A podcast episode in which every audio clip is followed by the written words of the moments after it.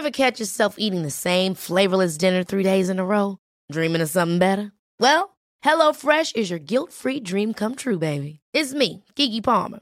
Let's wake up those taste buds with hot, juicy pecan-crusted chicken or garlic butter shrimp scampi. Mm. Hello Fresh. Stop dreaming of all the delicious possibilities and dig in at HelloFresh.com. Let's get this dinner party started. Hey, I'm Ryan Reynolds. At Mint Mobile, we like to do the opposite of what Big Wireless does. They charge you a lot, we charge you a little. So naturally, when they announced they'd be raising their prices due to inflation, we decided to deflate our prices due to not hating you. That's right. We're cutting the price of Mint Unlimited from $30 a month to just $15 a month. Give it a try at mintmobile.com slash switch. $45 upfront for three months plus taxes and fees. Promo rate for new customers for limited time. Unlimited more than 40 gigabytes per month. Slows. Full terms at mintmobile.com. One size fits all seemed like a good idea for clothes Nice dress. Uh, it's a it's a t-shirt.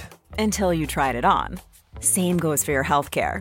That's why United Healthcare offers a variety of flexible, budget friendly coverage for medical, vision, dental, and more. So, whether you're between jobs, coming off a parent's plan, or even missed open enrollment, you can find the plan that fits you best. Find out more about United Healthcare coverage at uh1.com. That's uh1.com.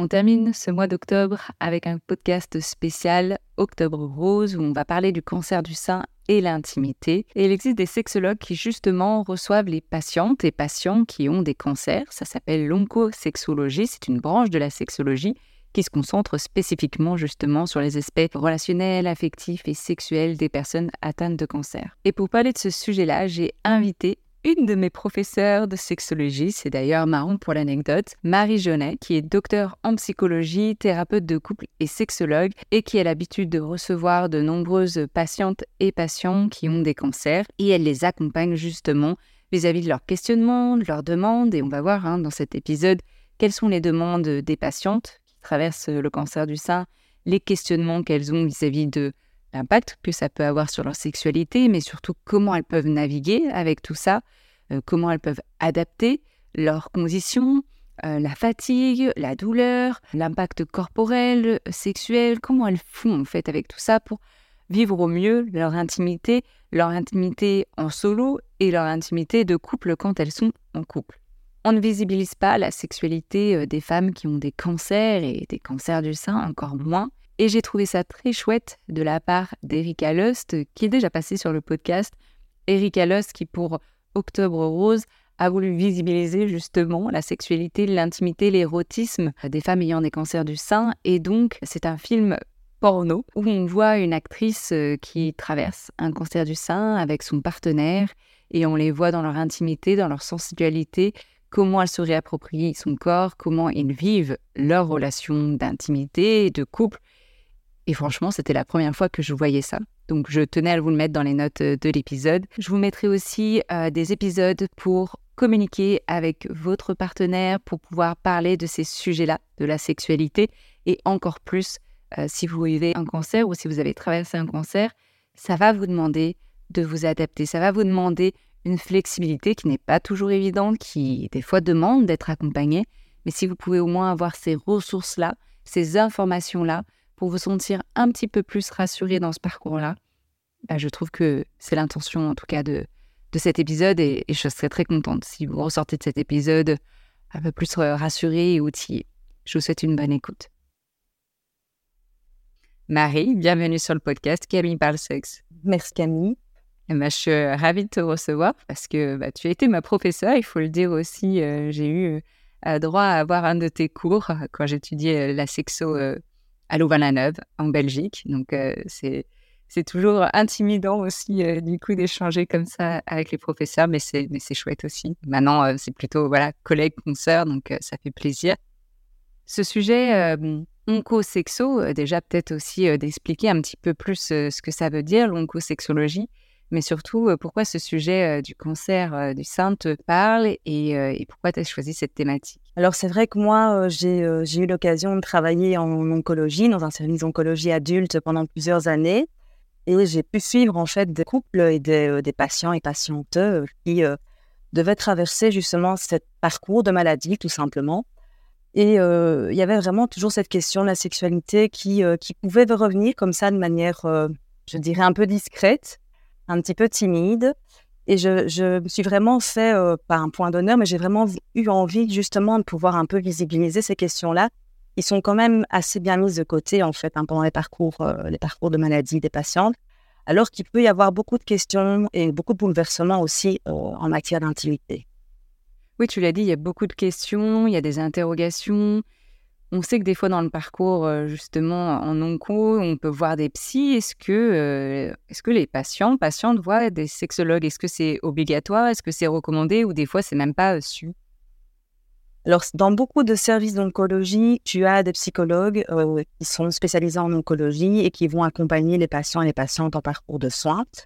Maintenant, pour les questions vraiment de sexo, c'est vrai que ça, c'est moins systématisé. Euh, il n'y a pas forcément de sexologue dans tous les services euh, d'oncologie ou dans toutes les structures hospitalières, même si je trouve que ça tend quand même euh, à, devenir plus fréquent et on est quand même plus soucieux de développer ces, services également. Mais c'est voilà, c'est moins, moins systématique en tout cas que le soutien psychologique. Et on pourrait dire à ce moment-là, quand, on a un diagnostic de cancer, quand on passe par des traitements, euh, peut-être que la sexualité, en fait, c'est peut-être le dernier truc auquel on va penser. Pourquoi on irait voir euh, un ou une sexologue? Quelles sont les demandes euh, des patients, patientes Alors, patientes, et j'imagine qu'il y a des couples aussi hein, qui viennent, tu, pourras nous le dire. quelles sont les demandes des patientes? Alors, c'est vrai que pendant la période de traitement, c'est une période où la sexualité peut être mise un peu entre parenthèses, en tout cas, alors par le personnel soignant parfois, parce qu'il y a vraiment cette, ce focus hein, sur la survie, sur, sur les soins, sur les aspects médicaux, et c'est tout à fait compréhensible. Du côté des couples et, des patients, on peut effectivement mettre un petit peu ce, parfois cette, question de l'intimité de côté, mais souvent, malgré tout, il y a des questions. Beaucoup de questions, euh, euh, beaucoup d'inquiétudes aussi, euh, beaucoup de besoin d'avoir des explications sur certaines choses ou de normaliser en fait certaines, certaines réactions, que ce soit de, de la personne qui vraiment est dans le parcours de soins, chimio, etc., ou que ce soit parfois de la part du conjoint ou de la conjointe qui est, aussi, qui est aussi là.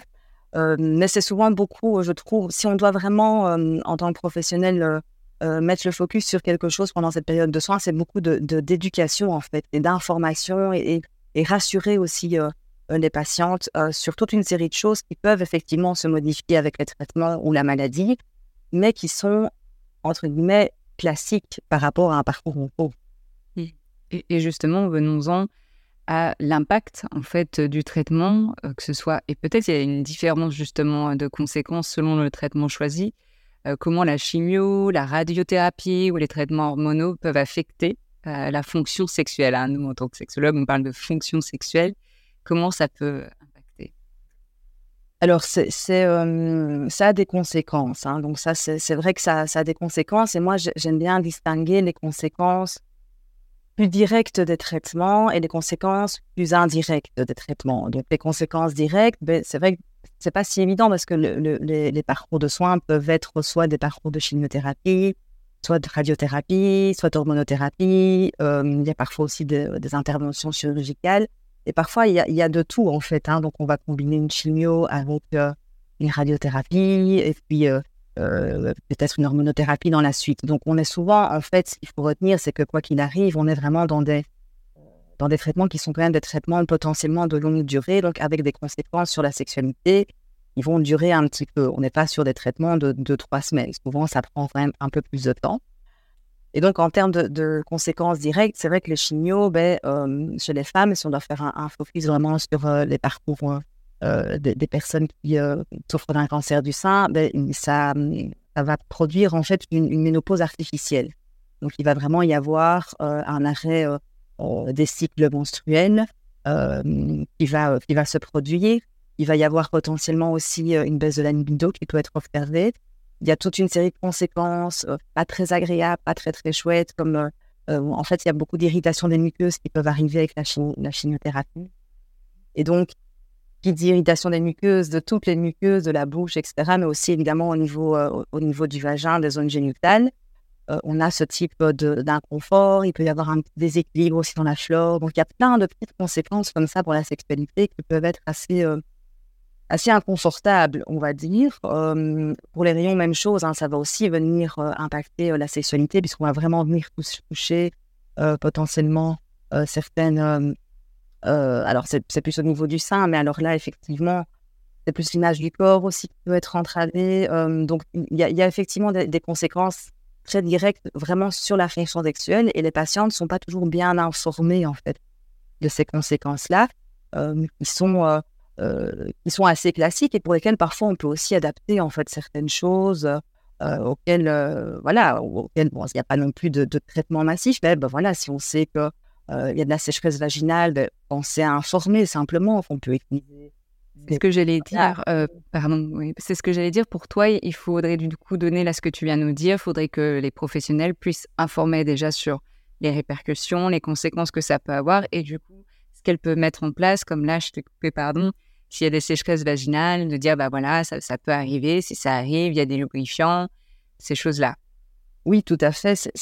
Alors en principe, quand les patientes commencent un parcours de chimio notamment, euh, elles reçoivent vraiment ce qu'on appelle chez nous l'éducation aux patients. Donc, c'est ce qui euh, va vraiment euh, informer de manière globale les patients sur l'ensemble des conséquences des traitements, mais de manière très, très large. Et euh, moi, ce que j'avais pu un peu observer sur le terrain, c'est que pour beaucoup de, de personnel soignant, informer sur les aspects comme les nausées, la fatigue, qu'il y a l'alimentation, c'est des choses voilà, qui sont assez faciles et qu'on va faire classiquement. Mais par contre, informer sur euh, ben, les effets secondaires euh, des traitements qui sont vraiment directement liés à la sexualité, c'est beaucoup moins évident pour beaucoup de soignants, en fait. et donc, tous et toutes ne le font pas euh, systématiquement parce que parce qu'ils ne sont pas forcément à l'aise avec ces questions-là, parce qu'ils ont parfois peur d'ouvrir la porte à des questions auxquelles ils ont peur de ne pas avoir de réponse, parce que parfois ils ont des croyances aussi hein, sur les patients, les patients qui vont en phase 2, comme quoi, comme parfois, ben voilà, j'ai une patiente de 65 ans en face de moi, je ne vais pas lui parler de sexualité à son âge, tu imagines? Donc, c'est parfois des croyances un peu euh, euh, construites, en fait, euh, voilà, par, ce qu'on nous transmet dans la société, mais qui ne sont pas du tout en accord avec la réalité. Et donc, on, a parfois dans cette éducation, cette information aux patients par rapport au traitement, mais on zappe, en fait, un peu la sexualité pour plein, plein de raisons. Ce serait, à mon avis, effectivement, une étape déjà euh, fameusement importante. super important. Il y a donc les conséquences euh, directes, donc euh, ménopause artificielle, baisse de libido, qui peut arriver aussi, comme tu disais, l'image, l'image corporelle, le fait peut-être qu'il y a la fatigue et donc on ne pense pas forcément à la sexualité, ça se comprend. Une baisse d'estime de soi, peut-être parce que bah, on perd ses cheveux, on perd son sein, on passe par toutes des épreuves, quoi, vraiment, euh, qui viennent euh, chambouler euh, l'être. et tu parlais de, de, nausées, de fatigue, où ça, c'est un peu plus facile pour les professionnels de, parler de ça. Quelles sont les conséquences indirectes? Justement, moi, ce que je mets souvent dans les conséquences indirectes, c'est bah, l'aspect de fatigue, justement, de nausées.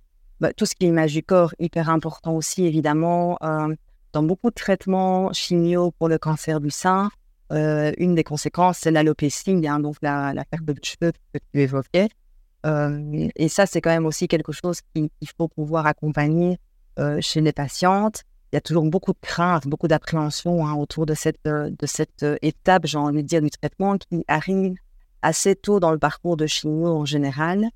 et, et cette image du corps, ce qui est particulier, c'est qu'elle change très vite, en fait. Hein, le, fait de perdre les cheveux, ça peut arriver assez vite. On a aussi, avec les nausées, une perte de poids qui peut aussi arriver.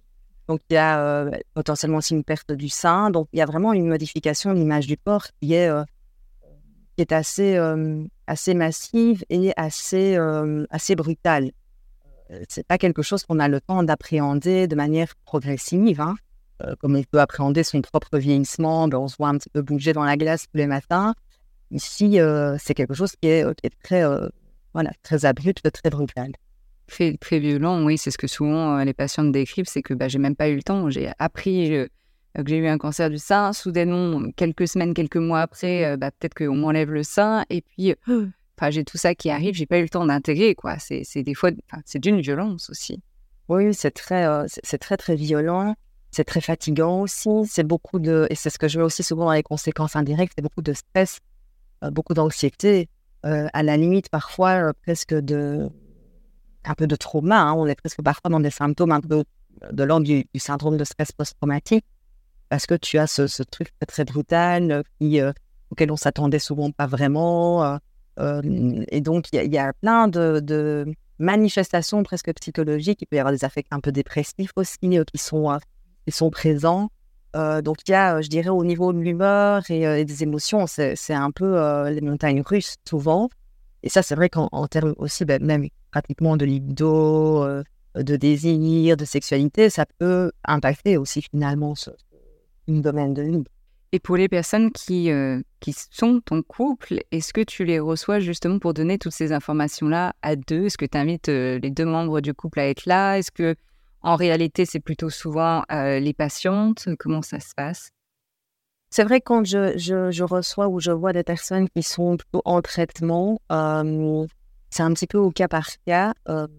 parfois, il y a vraiment une volonté de la patiente de pouvoir poser des questions, mais un, de manière individuelle par rapport à ben, justement des, choses un peu plus, privées ou plus personnelles sur justement le, choix du lubrifiant, qu'est-ce qui peut aider, ou, des questions vraiment plus oui, d'éducation, d'information, se rassurer sur toute une série de choses. Est-ce que c'est normal que j'ai moins de libido? Euh, Est-ce que c'est normal qu'il se passe telle et telle chose? Est-ce que je dois m'inquiéter? Euh, Et alors, je peux proposer effectivement euh, dans la suite de d'inviter entre guillemets le ou la conjointe, parce qu'il y a parfois aussi certaines choses qui sont pas, qui sont en fait strictement liées finalement à, ce traitement, à ses conséquences, et qui sont pas forcément bien bien compris, bien appréhendé, bien évalué, bien reçu par, par l'autre, euh, par le conjoint ou la conjointe.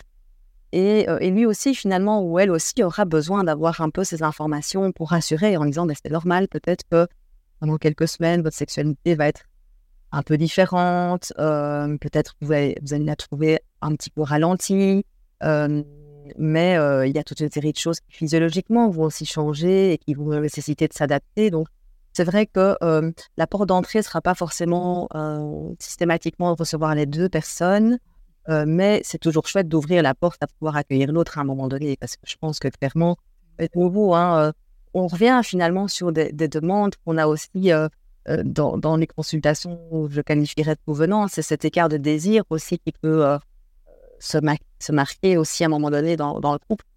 C'est important de pouvoir en tout cas, laisser la possibilité de, de, voir les personnes en, couple. Tellement de voir les personnes en couple.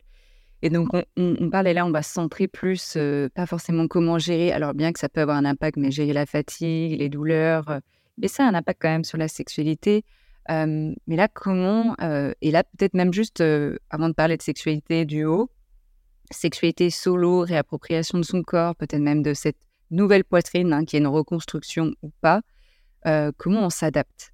Vis-à-vis de son intimité quand on est en traitement, quand on, le traitement est passé, mais que ça quand même... Euh, voilà, tu parlais de conséquences. Les conséquences, euh, j'ai l'impression, elles ne sont pas là que pendant le traitement, mais même après. tout à fait, tu, as tout à fait raison. C'est vrai que moi, finalement, dans ma manière vraiment d'appréhender le parcours de soins des personnes, je trouve qu'il y a vraiment des temps un peu particulier, avec chaque fois des demandes et des manières aussi, nous, d'accompagner qui seront différentes. Je le disais, pendant les traitements, c'est beaucoup euh, de, de, de sexo-éducation, informer, rassurer, normaliser. Euh, et c'est vrai que vraiment, moi, j'ai eu l'impression que, et j'ai encore l'impression maintenant, que vraiment euh, le travail plus sexothérapeutique, finalement, allait souvent plus se jouer une fois que les patientes sortent des traitements. avec vraiment un temps d'eux, en fait, finalement, dans, dans le parcours où, comment dire, le, le, gros du traitement est derrière ou, ou en tout cas, voire même parfois terminé. Il y a une volonté de, de, reprendre un peu le, fil rouge de sa vie et de, de renouer avec une série de, choses. Une volonté aussi parfois du conjoint de la conjointe hein, de reprendre de, renouer un peu avec l'intimité. Et c'est vrai que c'est souvent plus, je dirais, à ce moment-là, j'ai l'impression que en tant que professionnel, on va vraiment travailler l'accompagnement sexo avec les patientes. Il paraît logique hein, quand tu es dans le parcours chimio, rayon. En fait, ça, c'est, très intense hein, comme parcours physiquement. il faut savoir que quand on fait un traitement par radiothérapie, c'est il faut aller tous les jours à l'hôpital pour faire sa dose de rayon. Donc en fait, on est tout le temps, tout le temps occupé. Ah, il y, a très peu de place pour ça en fait aussi. Il n'y a pas la place, il n'y a pas l'espace, il y a pas, pas la priorité finalement. Et donc ça se comprend que c'est plutôt après, une fois que c'est derrière. Déjà, faut intégrer tout ce qui s'est passé parce que comme tu disais, tout va vite. Et puis là, ah ok, euh, maintenant que j'ai un peu plus d'espace, euh, de temps, waouh, comment comment je fais? Oui, tout à fait. C'est vraiment ça, c'est vraiment comment je, reprends un peu le, film, le film de ma vie, comment j'ai envie aussi de l'envisager, euh, en sachant que souvent, et c'est là où il y, a, probablement un petit piège, euh, pour beaucoup de patientes qui euh, commencent des traitements dans le cadre du cancer du sein, il y a vraiment cette, cette croyance qui est en partie vraie, hein, qu'une fois qu'on a fini les rayons, la chirurgie, la chimio, mais voilà, ça va aller, ce sera fini, euh, on sabre le champagne euh, et, on passe à autre chose. Mais comme tu le dis, hein, il y a encore parfois l'hormonothérapie qui, euh, est proposée aussi à ces patientes-là dans tous les, tous les cas de, cancer qui sont hormonosensibles. Mmh. et cette hormonothérapie, elle peut être prise pendant plusieurs années hein, après la fin d'un traitement, donc c'est quand même c'est pas rien, hein, donc ça peut durer. Et ça a aussi de nouveau des conséquences, alors peut-être pas en intensité aussi importante sur le fonctionnement sexuel que ne peut l'avoir la chimio par exemple, mais il y a aussi effectivement euh, une baisse potentielle de la libido de nouveau qui peut apparaître, euh, il peut y avoir euh, toute une série de perturbations hormonales, de nouveau un petit peu comparables à ce qu'on peut observer pendant la ménopause. Ça veut dire que même quand on a fini, on va dire, le, le, gros euh, de ces traitements, bah, il y a potentiellement quand même encore cette hormonothérapie qui peut euh, durer avec un impact euh, potentiellement sur, sur le fonctionnement, sur la fonction sexuelle. Ça, c'est vraiment une première chose quand même à retenir. Et puis souvent aussi, quand on sort des traitements, bah, il y a quand même encore beaucoup de fatigue. Hein, il faut vraiment le temps de récupérer. Il y a beaucoup de fatigue. Il y a parfois encore un peu d'anxiété hein, qui va traîner par là avec la peur que ça revienne, hein, parce que je pense que ça, c'est probablement une grande crainte quand on arrive en fin de, traitement. C'est cette épée de Damoclès. Hein, beaucoup de patients vont décrire avoir au-dessus de leur tête. Donc, il peut encore y avoir un peu d'anxiété. Donc, voilà, il y, a des choses qui, restent malgré tout et qui sont peut-être moins favorables, on va dire, au fonctionnement sexuel et donc que nous, on doit avoir en tête en tout cas parce que c'est pas des choses que l'entourage va forcément, euh, comment dire, appréhender comme ça euh, spontanément. Un style de fatigue, euh, qui, s'accroche un petit peu, l'hormonothérapie. beaucoup vont se dire, mais bah, c'est fini, c'est fini, on passe à autre chose. Bon, c'est pas aussi évident que ça. Déjà, ça, c'est une première chose. Il y a plus d'empathie des fois peut-être pendant le traitement parce que bah, c'est visible, c'est là. Et puis après, euh, sentiment, bah, ça y est, c'est fini, tout va, bien, on retourne à la vie normale. Sauf que c'est pas la normalité. Oui, tout à fait. C'est vraiment ça. Il y a parfois ce, côté, bon, allez, maintenant on ferme le tiroir euh, on co et, et, on reprend le cours de sa vie. Et, c'est rarement aussi simple que ça.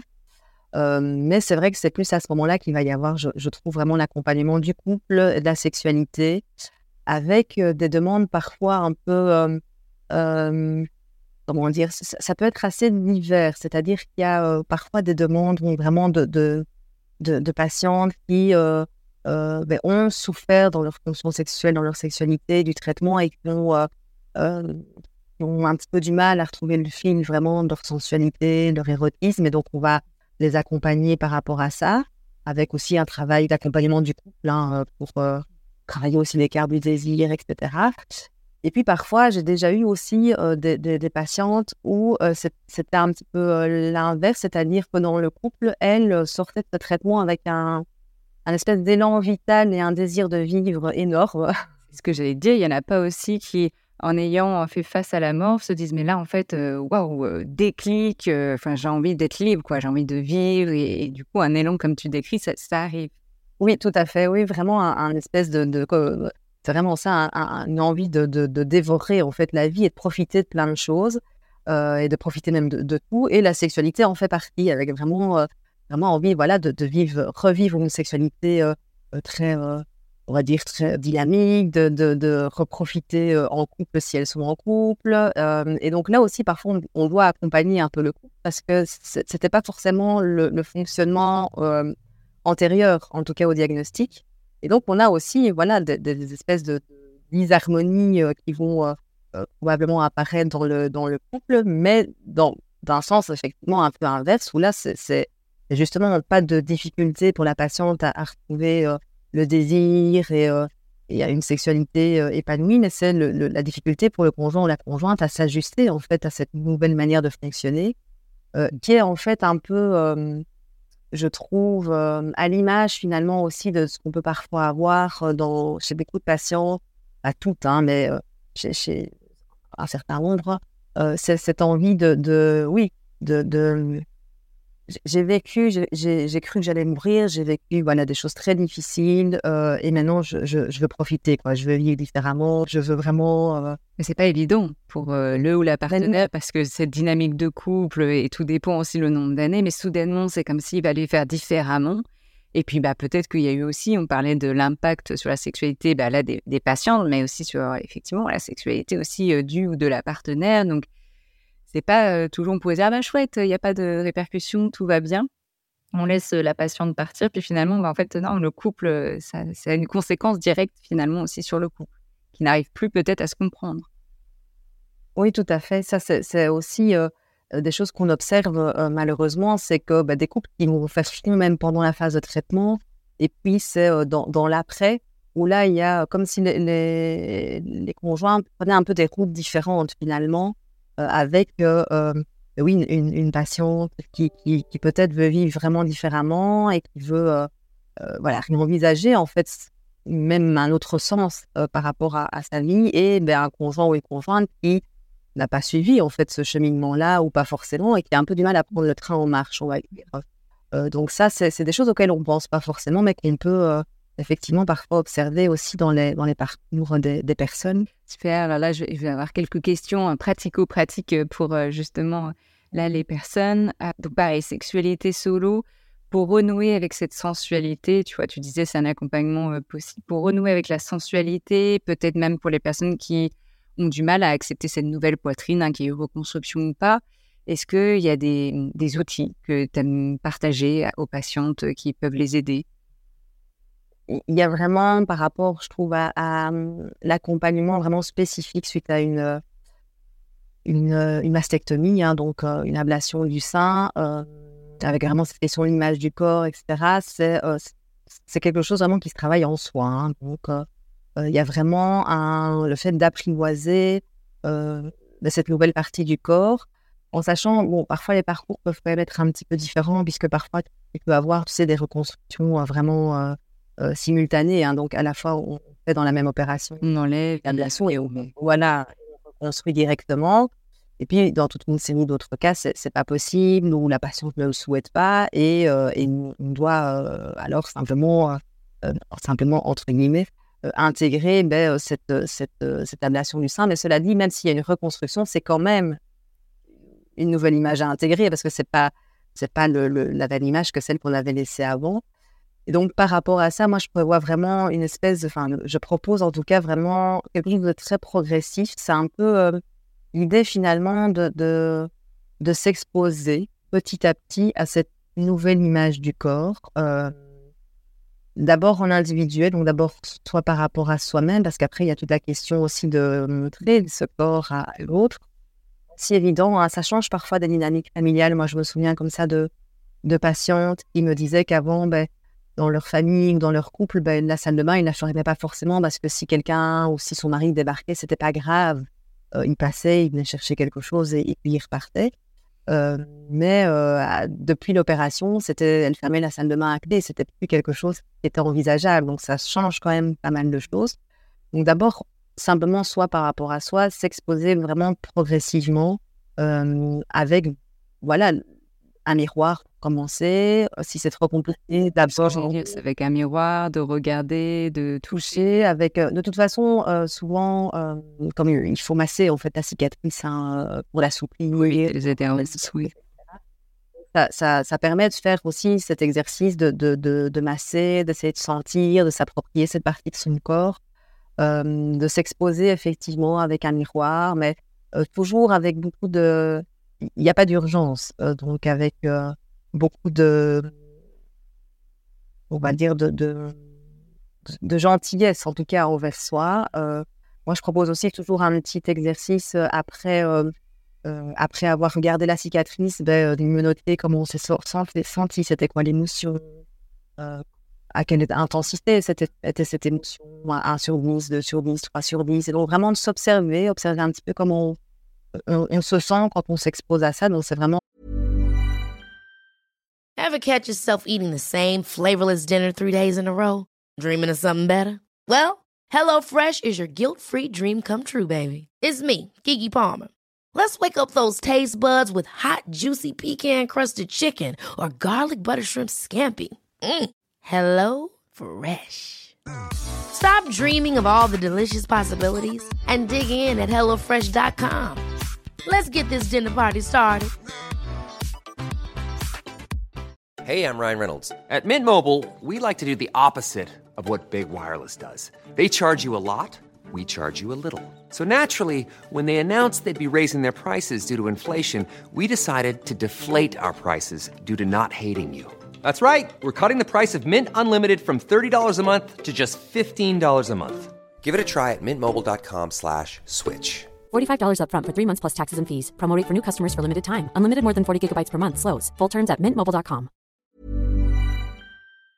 Au-delà de s'exposer, c'est vraiment appréhender les émotions que ça va créer aussi, euh, de s'exposer à ça.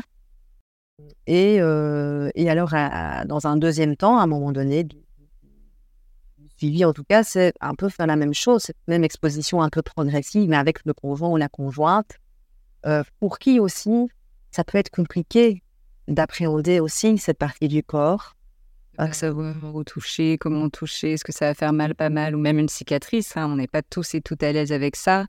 Même, euh, voilà, de se dire, bah oui, c'est quand même euh, d'avoir eu cette habitude de ce corps-là, de cette forme-là, et de se dire, euh, ah oui, c'est plus pareil. Et c'est aussi OK de ressentir ça. Oui, ça c'est important de pouvoir aussi le dire aux conjoints ou aux conjointes, c'est que, ils ont aussi le droit de, de, ressentir des émotions par rapport à cette partie du corps, même si c'est pas eux qui ont été touchés directement, parce qu'il y a beaucoup le souhait de, voilà d'être euh, euh, compréhensif par rapport à l'autre. On s'autorise pas forcément à, exprimer ou pouvoir dire qu'on a aussi du mal, que c'est aussi compliqué, que ça nous rend Oui, on veut pas blesser l'autre alors qu'on sait que c'est déjà dur pour elle, mais c'est aussi important parce qu'elle sait que ça a changé et de dire mais non, tout est comme avant, ça n'aide pas non plus. Donc c'est aussi de, reconnaître ce qui est. Mmh oui, tout à fait. C'est tout à fait, euh, tout à fait vrai. C'est que finalement, c'est c'est plus comme ça, finalement, dans la dynamique conjugale que ce qu'on appelle le coping diadique va pouvoir se mettre en place. Donc, le fait de faire face ensemble hein, à, ce, à ce qui s'est passé. L'idée, c'est d'arriver à, oui, à, se, à se mettre ensemble dans euh, l'appréhension de ce nouveau corps, simplement.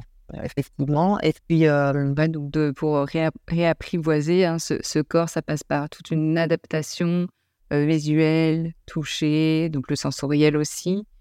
Euh, et puis ensuite, bah, de faire le même exercice euh, à deux.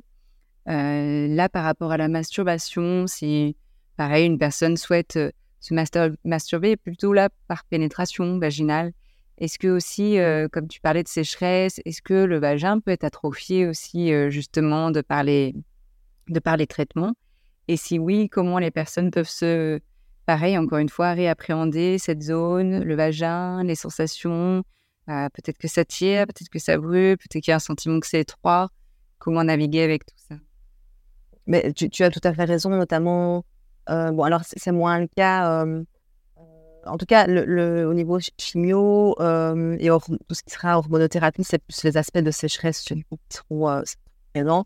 Tu peux avoir, mais c'est plus dans le cas de tout ce qui est cancer gynécologique euh, où il va y avoir des traitements par, euh, par mais là, directement au niveau des, zones génitales, là, ça va venir potentiellement, en tout cas, effectivement, diminuer fortement la, flexibilité des tissus. Et donc, souvent, dans ce cas-là, on va notamment préconiser un suivi kiné pour des massages, parce que tu as vraiment, à la fois, il y a le périnée en général qui en prend un coup aussi, le, le, le chez les hommes comme chez les femmes. D'ailleurs, quand c'est cancer de la prostate chez les hommes, c'est la même chose. Et chez les femmes, c'est vrai que dans les cancers gynéco traités par radiothérapie, il peut y avoir vraiment ces, tissus qui sont un peu atrophiés, qui sont beaucoup plus euh, beaucoup moins souples, et ça va potentiellement créer une douleur. là, là, clairement. et donc, souvent, ça, c'est vrai que le, duo, on va dire, d'accompagnement qu'on va pouvoir créer avec une kiné spécialisée en périnéologie, c'est essentiel dans ce cas-là, parce qu'il y a vraiment ces aspects de massage et puis aussi de d'assouplissement des, tissus et même euh, tout ce qui est exercice pour euh, finalement retonifier euh, le périnée. Et oui, c'est ce que j'allais dire aussi. Il y a peut-être d'autres professionnels aux alentours, justement sur ce milieu de la, sexo, qui, qui, peuvent être super aidants, comme les kinés du périnée, qui là vont venir bah, assouplir les tissus, tonifier s'il y a besoin de retonifier, ce qui est important pour la santé de manière générale et ce qui aide aussi dans, la, dans le bien-être sexuel aussi de, de pouvoir ressentir du plaisir et non pas des douleurs, comme tu dis. C'est euh, euh, trop tonique, qu'il y a des sécheresses, que ça tire, ah, c'est pas confortable, quoi. Non, et je pense que par rapport à ça, mais, mais comme pour le, tout ce qui est euh, ablation du sein, en fait, un des facteurs aussi quand même à prendre en compte, c'est le temps, en fait. le temps, parce que c'est un travail de deuil un peu aussi de, de, ce, de ce corps qu'on connaissait très bien, tel qu'il fonctionnait avant. Euh, alors c'est d'autant plus vrai quand il y a des chirurgies, évidemment. Euh, mais même s'il n'y a pas de chirurgie ou même une chirurgie partielle, malgré tout, ce corps, il a, il a un petit peu changé, il est plus tout à fait le même. Et donc, il y a, il y a, il y a cette, euh, ce travail de deuil aussi simplement et, de l'acceptation. Et j'ai l'impression que ça aussi, il faut pas vouloir aller trop vite. Il n'y a pas d'urgence à prioriser. Enfin, prendre le temps. Euh, et, c'est la même chose, euh, effectivement, si on a eu on a des douleurs parce que effectivement la, zone génitale a été irradiée parce qu'on est dans le cas d'un cancer gynéco, ben, voilà, on prend le temps surtout, première chose, avant, avant toute chose, et une fois qu'on a le feu vert gynéco, on, prend quand même de toute façon le temps. pour déjà se réapproprier avec, avec ce que tu disais. Là, par rapport à la masturbation, bah pareil, les lubrifiants, d'aller en douceur, de se faire aider aussi avec les kinés, justement, vis-à-vis de ça. ça, c'est déjà des, bons tips qui peuvent aider. Est-ce que, justement, ça, c'est une question qui, revenait, à partir de quel moment on peut reprendre une vie sexuelle après des traitements, voire même pendant les traitements? Alors, en, théorie, oui, j'allais te le dire. En théorie, euh, la vie sexuelle ne, doit pas forcément s'arrêter parce qu'il y a des traitements. Donc, euh, la vie sexuelle peut continuer euh, tout le temps. Il n'y a pas de raison qu'elle s'arrête. Indication. simplement, il n'y a pas de contre-indication. après, ça, ça va peut-être dépendre quand même, malgré tout, certains traitements plus spécifiques. Mais dans le cas du cancer du sein, si on est sous traitement chimio, la plupart du temps, en tout cas, on peut maintenir une sexualité, mais simplement, euh, parfois, il faut l'envisager un peu différemment. Il faut peut-être un peu l'adapter aussi, cette sexualité. Euh, il faut euh, peut-être sortir du cadre habituel de ce qu'on connaissait. Ce sera peut-être aussi moins, moins fréquent, sur une, une peut-être un peu plus sensuelle ou plus liée à la tendresse. Mais en soi, en tout cas, l'intimité dans le sens assez large du terme peut être maintenue vraiment tout au long des traitements c'est bien le dire. Pas de raison. et, ça, et ça, je pense que justement, le fait de pouvoir, euh, même si on n'a pas de rapport sexuel classique avec pénétration, on peut être dans, des, gestes d'intimité, de sexualité, des caresses. Ça fait du bien, je dirais aussi en, termes de santé mentale, euh, dans, des, dans des périodes où on a parfois besoin de se sentir proche de l'autre et soutenu et, euh, donc voilà, je, pense que le premier, euh, le premier euh, step, en tout cas, c'est toujours effectivement simplement de s'assurer de ça auprès de son médecin. Euh, si on a un doute, lui demander, oser, en tout cas, le déjà ça. Rien. Et même, et même oser demander, du coup, ce serait même au médecin d'anticiper ça et de pouvoir, et de pouvoir le dire, simplement dire c'est OK, ou alors s'il y a des contre-indications, hein, mais c'est OK, sachez que c'est OK, vous pouvez continuer votre vie intime, ce soit avec pénétration, sans pénétration, si ça vous donne envie, si ça vous fait du bien, vous avez mon feu vert. Oui, oui, ce serait bien, effectivement. Mais là, là de nouveau, je pense que euh, c'est pas si évident que ça euh, pour les médecins.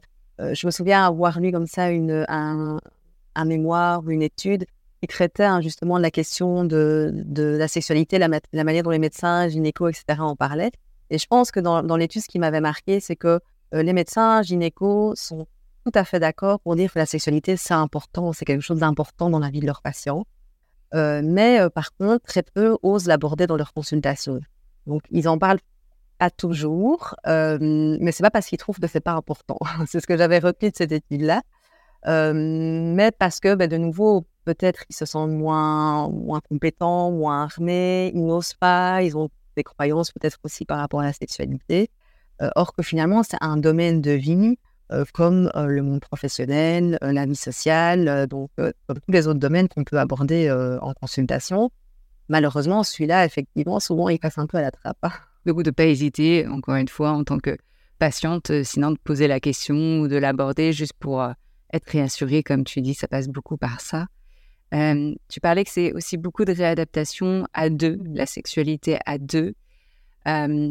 Tu dis, aussi, voilà, parce que c'est des questions qui reviennent, hein, comment on peut maintenir une connexion intime. Bah, tu l'as un peu dit déjà, a pas de raison que ça s'arrête. Après, évidemment, s'il n'y a pas d'envie qu'il y ait des prolongations, que ça continue, bah, c'est aussi, euh, aussi un choix. Mais euh, voilà, quand il n'y a pas de contre-indication, vous pouvez continuer si vous avez envie.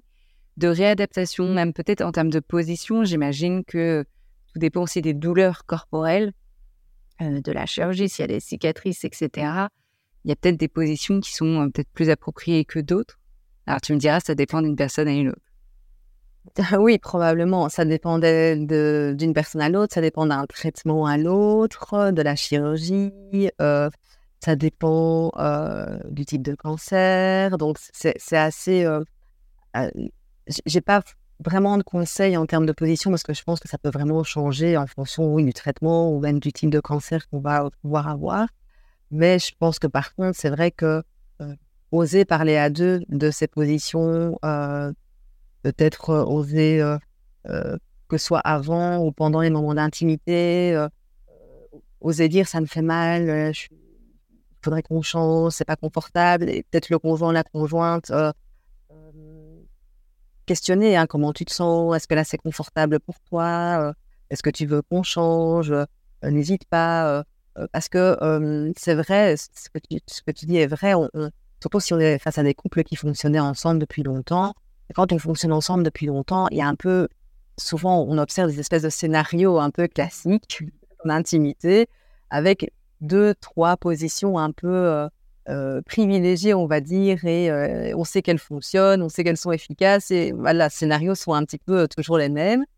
Mais peut-être qu'effectivement, il va falloir changer ces scénarios à un moment donné parce que ce sera plus confortable ou ce sera ou même ce sera un peu gênant hein, peut-être pour effectivement l'image du corps de nouveau si dans un premier temps on n'a pas n'ose pas trop s'exposer au regard de l'autre il y a peut-être certaines positions qui vont être moins moins évidentes en fait et, moins confortables. Et donc il va falloir il va falloir de la flexibilité en fait et, de l'adaptation. Beaucoup d'adaptation de communication on reviendra sur sur ça mais effectivement, de s'adapter, de se dire là de quoi j'ai besoin, de poser la question euh, à la partenaire. Est-ce qu'un coussin, on rajoute du lubrifiant Est-ce que peut-être aujourd'hui, bah, il n'y a pas de pénétration Peut-être avec des sextoys ou peut-être euh, peut-être même le corps, hein, comme tu dis, ou quand c'est difficile, bah, est-ce que si c'est difficile pour moi de me mettre nue, est-ce qu'il n'y a peut-être pas une lingerie où je pourrais me sentir bien, qui cache pour le moment cette partie-là et, et qui me met en valeur et donc je me sens bien? Ça, je trouve que des fois, ça aide à donner un, boost de confiance en elle. Et la communication. Là, c'est vrai, c'est aussi quand même le cœur. Hein. Il n'y a pas de flexibilité d'adaptation dans le couple. Si le couple ne sait pas communiquer, ne parle pas de ça, ou que c'est assez tabou, comme tu disais, souvent il y a des positions qui reviennent, qui sont privilégiées, puis là, ça vient un petit peu tout secouer. Et donc, c'est aussi peut-être le moment quand ça coince, là, comme ça, au niveau du couple, de venir consulter les sexologues pour être accompagné, pour pouvoir briser la glace et être accompagné. Mais les personnes, comment elles peuvent aborder justement ce sujet de la sexualité euh, ensemble, dans un couple? Euh, Alors là, j'aurais envie de te répondre finalement, comme dans tous les couples qui ne parlent pas de sexualité en général. Donc c'est vrai que pour ça, finalement, le, le cadre de la maladie, c'est c'est pas, pas vraiment différent. C'est qu'en fait, justement, à un moment donné, euh, le, le- le fait qu'il y ait. Force à en parler. ça force effectivement à en parler, alors que parfois pour d'autres couples, ben, en fait, il n'y a pas d'événement qui vient, qui vient un peu bouscu- bousculer les choses. Ici, c'est le cas et, je pense que tu as raison. Clairement, les aspects de communication sont, essentiels. et c'est surtout, quand on dit communication, concrètement, c'est parler de sexualité, en fait, c'est surtout qui est essentiel ici et c'est souvent ça qui est compliqué. Donc, c'est vrai que je trouve que se faire accompagner dans cette démarche-là, c'est quand même très intéressant. En tout cas, les premières séances. Après, c'est presque un apprentissage, moi, je trouve, d'oser de parler de sexualité. Et souvent, ben, quand on accompagne les couples qui est finalement maladie ou pas maladie, ben, on leur donne un peu les clés, les premières, euh, les premières séances. Puis après, l'apprentissage finalement se fait et il fonctionne très bien sans nous. Euh, mais je pense oser en tout cas euh, demander de l'aide à un moment donné. C'est une première, euh, une première chose, oser se faire accompagner, même pour quelques séances, simplement parce que ben voilà, c'est vrai que ça vient bousculer tout et ça nous oblige à parler effectivement de sexualité, de ce qui est confortable, pas confortable, de ce qu'on aime, de ce qu'on n'aime pas. Euh, c'est, on peut plus fonctionner effectivement avec les mêmes scénarios qu'avant et donc il faut repenser ça et, et- et si on n'en parle pas, ça paraît quand même assez compliqué. Maintenant, donner des clés, euh, voilà, qui pourraient euh, aider. C'est- je dirais peut-être commencer euh, de nouveau. J'en reviens à cette notion de progressivité. Finalement, c'est commencer vraiment aussi par euh, se rapprocher du corps de l'autre, mais euh, ben, de nouveau, peut-être par des massages, par des choses un peu plus érotiques, sensuelles que strictement sexuelles, avec chaque fois vraiment des questions ouvertes en fait à l'autre. Et, vraiment, chacun des conjoints puisse s'exprimer en, mo- en mode ques- question simplement parfois. hein. Ok, donc par exemple, euh, voilà, là, je commence à toucher euh, le haut du corps. Est-ce que ça te va comme ça? C'est ça les questions ouvertes? Oui, Alors, oui, oui. Comment, tu te sens? Comment tu Comment tu, est-ce que tu veux que je continue? Enfin, c'est pas tout à fait ouvert puisqu'effectivement ce sont des réponses oui ou non, mais c'est voilà simplement un peu, euh, alors pas tout le temps non plus, hein, mais euh, pouvoir pendant pendant les moments d'intimité interroger le ressenti en fait de l'autre euh, simplement. Au-delà des douleurs potentielles, euh, voilà, comment tu te sens? Est-ce qu'on peut, qu'on continue? Euh, Est-ce que ça te plaît? Est-ce que tu as envie qu'on change? Est-ce que tu veux un peu me caresser moi? Peut-être commencer en tout cas par, par ça. Interroger le ressenti. Je sais qu'il y a des personnes pour qui ça va être au moment même, ça va être tétanisant. Et donc, ça va être aussi, comme tu dis déjà, de, de demander de l'aide pour avoir cette habitude-là de communiquer. Et puis de commencer peut-être aussi, en, en- c'est-à-dire en dehors de la sexualité, même d'aborder ces sujets-là. Comme ça, il y a peut-être moins d'enjeux sur le moment même. Il y a des personnes pour qui ça va être très facile de le faire au moment même et d'autres personnes pour qui ça va les tétaniser parce qu'elles vont se dire, Ah, mais en fait, euh, du coup, il va croire que j'ai jamais aimé ça ou que là, c'est, je, je vais pas aimer, etc. Donc, il y a des enjeux qui se jouent aussi des fois au moment même, Ouais. quoi, je trouve. Oui, c'est vrai que euh, tout le monde sera peut-être pas à l'aise. Nouveau dans la notion de progressivité, on pourrait, euh, on peut envisager d'abord de, parler de sexualité en dehors de la sexualité. hein. C'est un peu ça que le en fait, puis dire. En tout cas, euh, parler de sexualité en dehors des moments intimes. Parce que c'est souvent des gens qui n'ont pas, cette habitude-là, donc qui puissent créer déjà cette habitude, peut-être même déjà euh, en dehors de la sexualité. Enfin, moi, je le verrais comme ça aussi, peut-être déjà en dehors de la sexualité. Comme ça, on, en parle, on peut avoir des réflexions, et puis après, euh, OK, on, l'inclut dans la sexualité. Mais ça va dépendre euh, des couples, évidemment. Ça dépend des couples, mais euh, je, trouve aussi que souvent, euh, les couples qui communiquent mal, même en termes d'émotions, souvent ont beaucoup de mal aussi en termes de sexualité. Donc, souvent, le travail initial, je trouve, au-delà même de la sexualité, c'est communiquer sur ce qu'on ressent, en fait.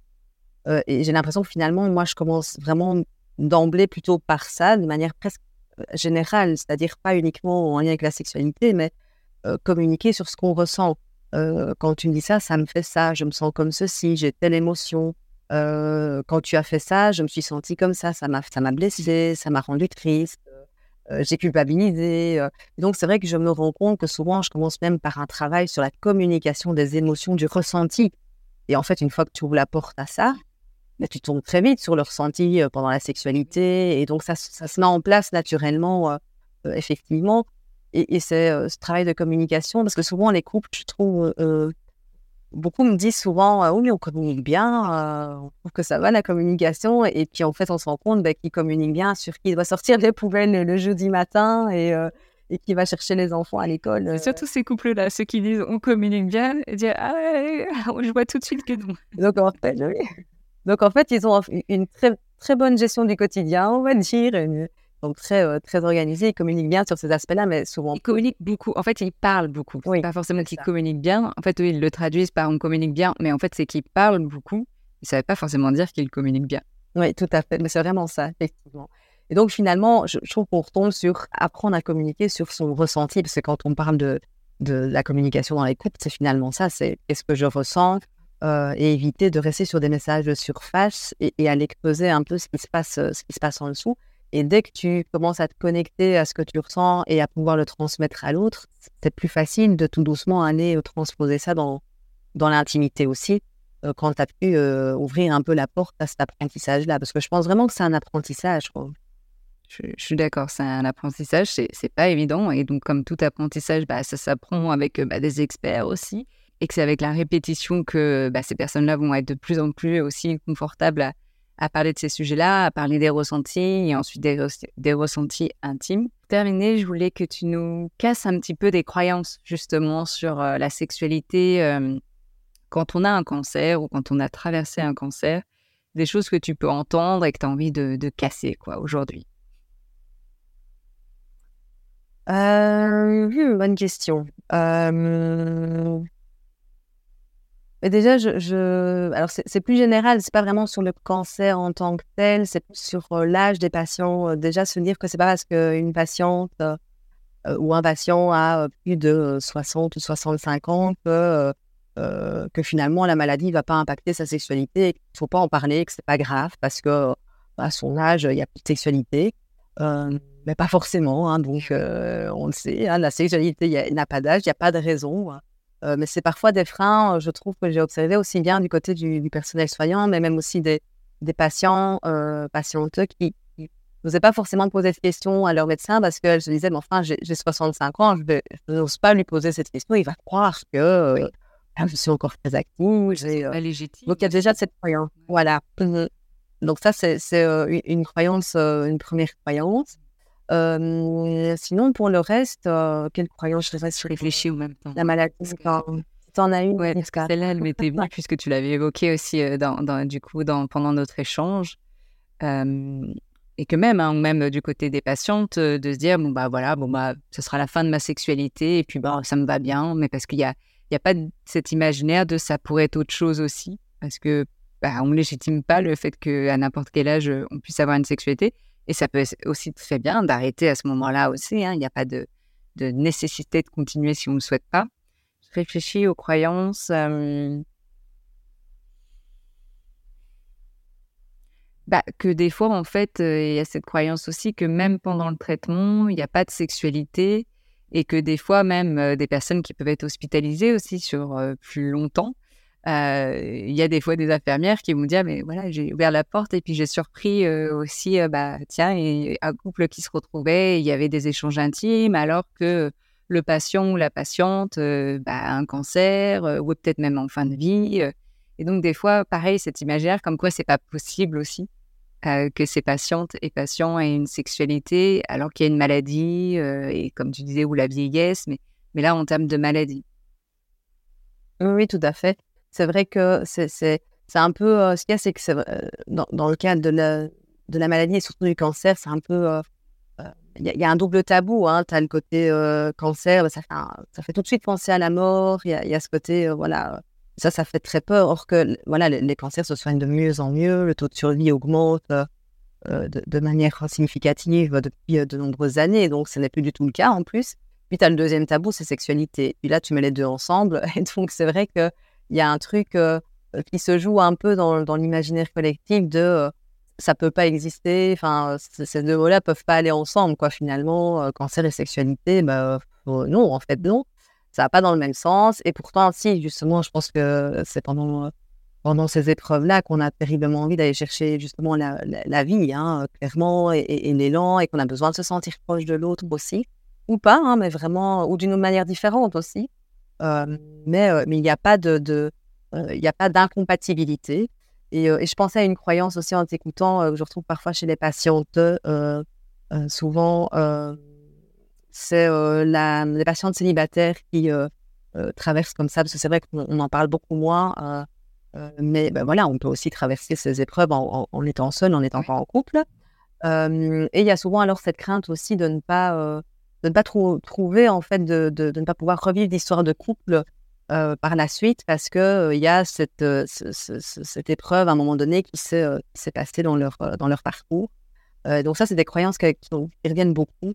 or que c'est tout à fait possible, effectivement. C'est possible, mais ça joue évidemment sur l'estime de soi, sur la confiance en soi, sur l'image de soi. Donc, et comme tu dis, aussi parce qu'on parle souvent de la sexualité à deux, hein, et c'est aussi notre tort à, nous, mais comme quoi, bah, déjà seul, bah oui, on peut avoir une sexualité, et en plus, bah, quand il y a un cancer, est-ce que c'est possible aussi de continuer à, trouver l'amour quand on a un cancer, quand on est passé par là, quand on n'a pas le même corps?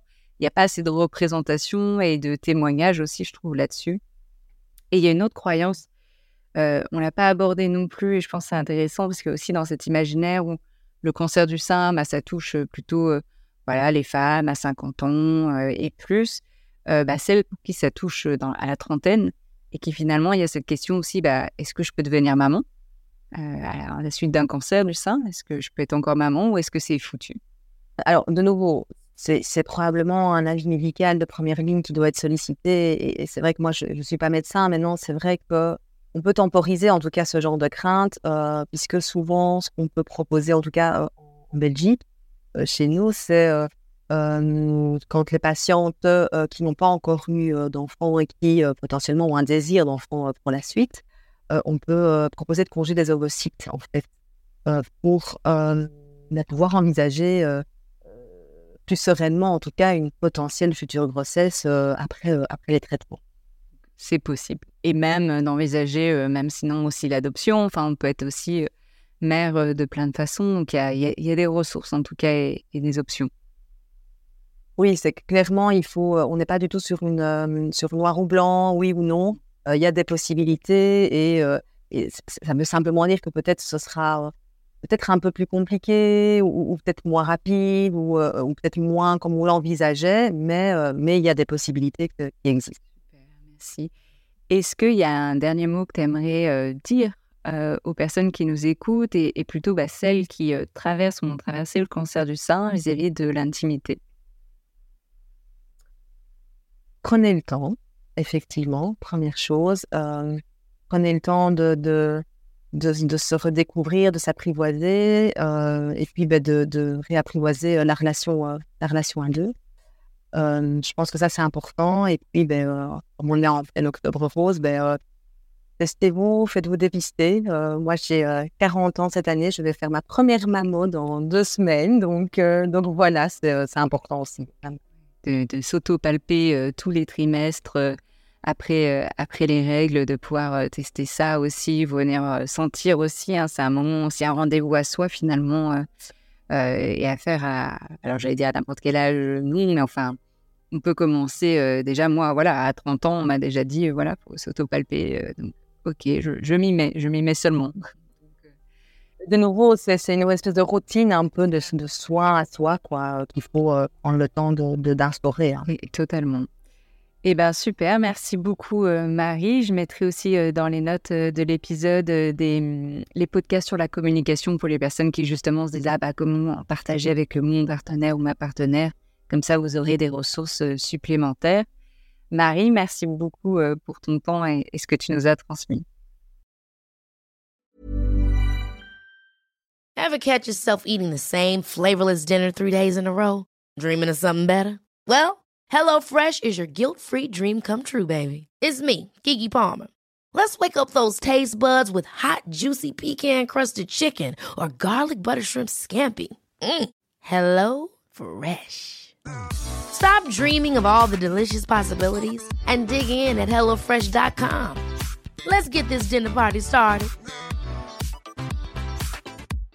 Imagine the softest sheets you've ever felt. Now imagine them getting even softer over time. That's what you'll feel with Bowl and Branch's organic cotton sheets. In a recent customer survey, 96% replied that Bowl and Branch sheets get softer with every wash. Start getting your best night's sleep in these sheets that get softer and softer for years to come. Try their sheets with a 30-night guarantee. Plus, get 15% off your first order at bowlandbranch.com. Code BUTTERY. Exclusions apply. See site for details.